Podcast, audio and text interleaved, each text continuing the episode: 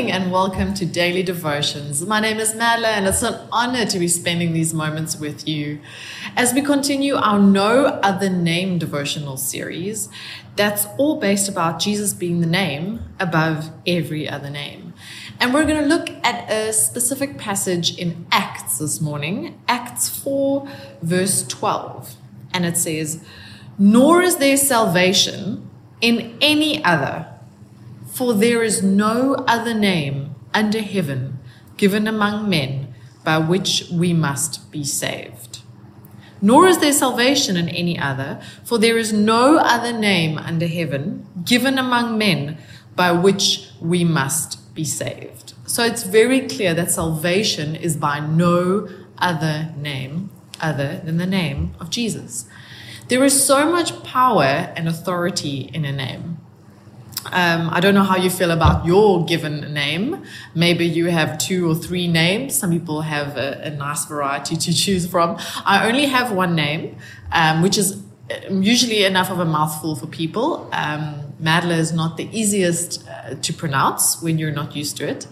Um, but I love the meaning of my name. It's a little singing blackbird. It's French.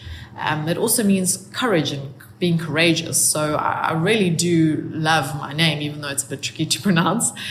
Uh, but there's a lot to say about a name. I don't know how you feel about your name. Maybe you love your name. Maybe you prefer nickname. Maybe you prefer your second or third name.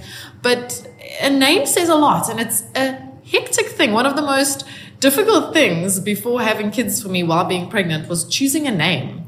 It felt like such a important step. I mean, this is something that someone's going to be called for the rest of their lives. Like it felt like a lot of responsibility. That was one of probably one of the most stressful parts um, before actually having um, my my daughter.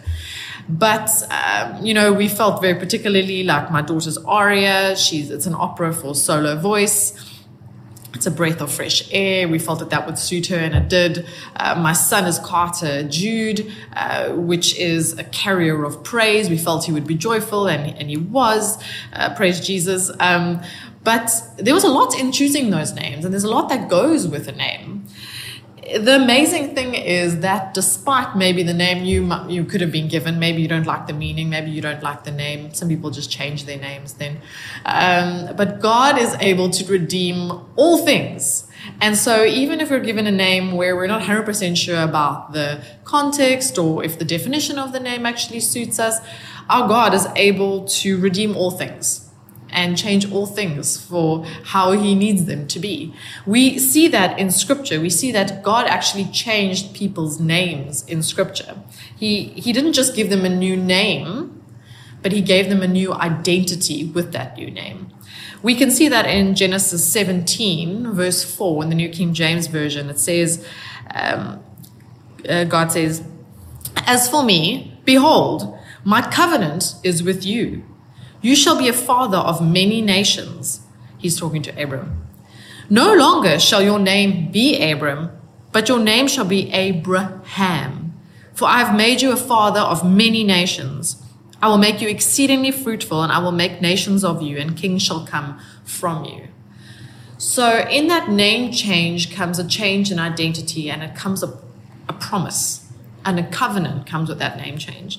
And further along that same passage in Genesis 17, we say that the, we see the same happens to Sarai, Sarai, um, Abram's wife. Then God said to Abraham, as he is now known, As for Sarai, your wife, you shall not call her name Sarai, but Sarah shall be her name, and I will bless her and also give you a son by her. Then I will bless her, and she shall be a mother of nations. Kings of peoples shall be from her. So, with that change of name, Sarah now also holds an absolute promise and a new identity.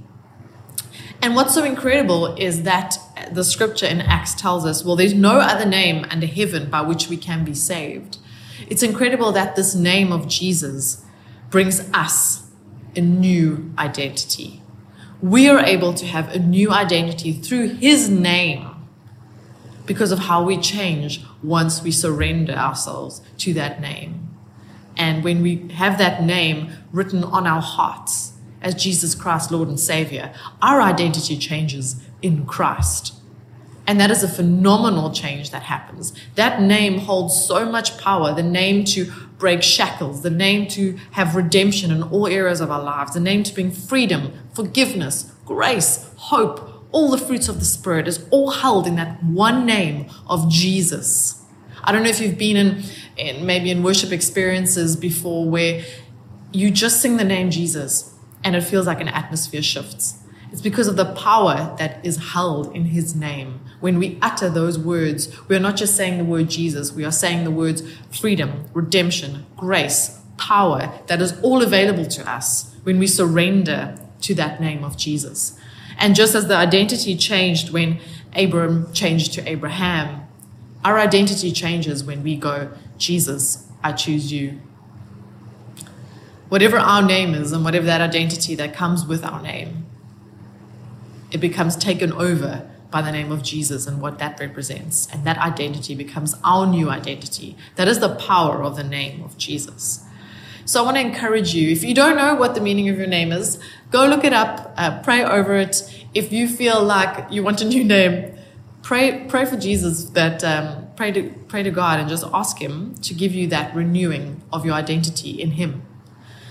But also to know that the power that is available to us in the name of Jesus is incredible and it is right there for us in prayer, we're able to call on Him at any time, as Scripture says. We're able to call on the name of Jesus, and there will be salvation, there will be healing, there will be grace, there will be whatever we need and whatever we're lacking in that moment through the one name of Jesus. How powerful is that? There is no other name than Jesus.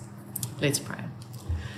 Thank you, Lord God, for the power and authority that lies in your name. Thank you, Lord God, that we are able to write that name on our hearts as we declare you Lord and Savior of our lives. Thank you, Lord God, that our identity shifts and changes once we surrender to your name, Lord God. Thank you, Lord Jesus, for the power that is held in your name. Thank you, Lord God, that our identities become surrendered to yours. Thank you, Lord God, for your goodness and your grace in our lives. Thank you for the power that you have in our lives.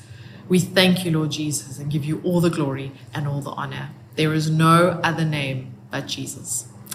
Amen.